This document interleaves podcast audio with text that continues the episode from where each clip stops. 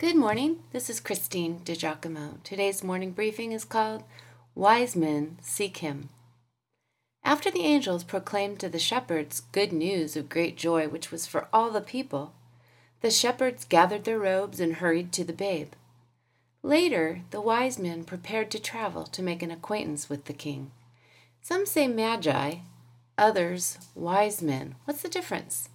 The word magi is a Latinization of the plural of the Greek word magos. The magi are often referred to as wise men and kings. Ah, so that's it. Wise men seek him yet today. What makes a man wise? Well, what is wisdom? Wisdom. The notion is tossed about in some circles of our society as though it is valued. But what truly is wisdom? We know that man's wisdom is just foolishness to God. Yet God invites us to ask Him for wisdom, and He will give it to us. Think of that for a moment. The God of the universe invites us, you and me, to ask Him for wisdom.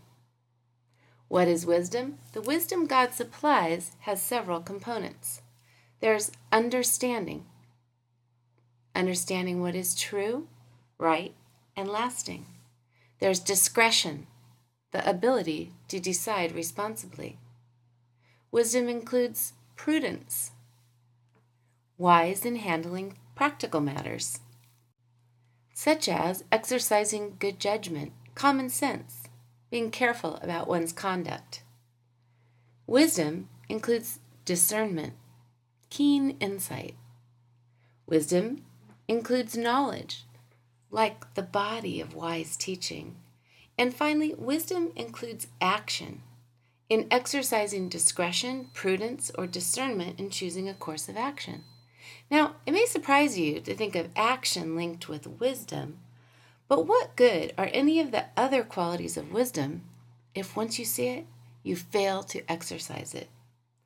These are gifts an all wise God gives to his children when they seek him for wisdom. Don't believe me?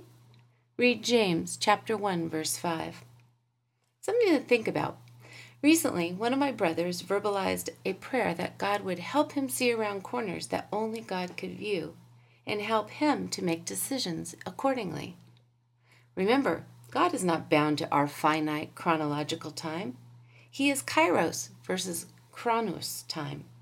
So he does see around what for us are corners. While we are somewhat bound by chronos or chronological time, God is not.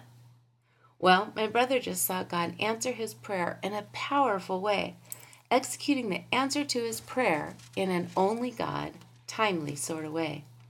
Only God could have pinpointed the divine moment in which my brother would understand that he was indeed the God on the throne.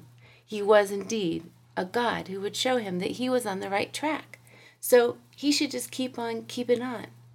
God was blessing him with loud affirmation.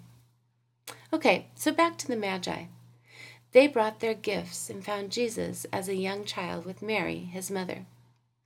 We find him today as the living Christ, clothed in glory and honor and seated at the right hand of the Father. He is there in heaven because he finished the work he came to do on earth. Of his coming, the Bible says, he was made in the likeness of men, and he humbled himself and became obedient unto death, even death on the cross. Wherefore God also has highly exalted him, that at the name of Jesus every knee will bow and every tongue confess that Jesus Christ is Lord. That's out of Philippians 2.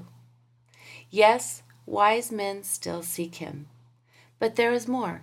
He seeks us. He seeks us out for relationship with Him.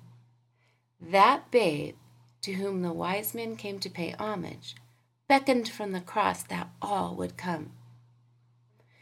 Jeremiah wrote, You will seek me and find me when you seek me with all your heart. Yes, that is God's heart toward us. That is good news of great joy. Merry Christmas.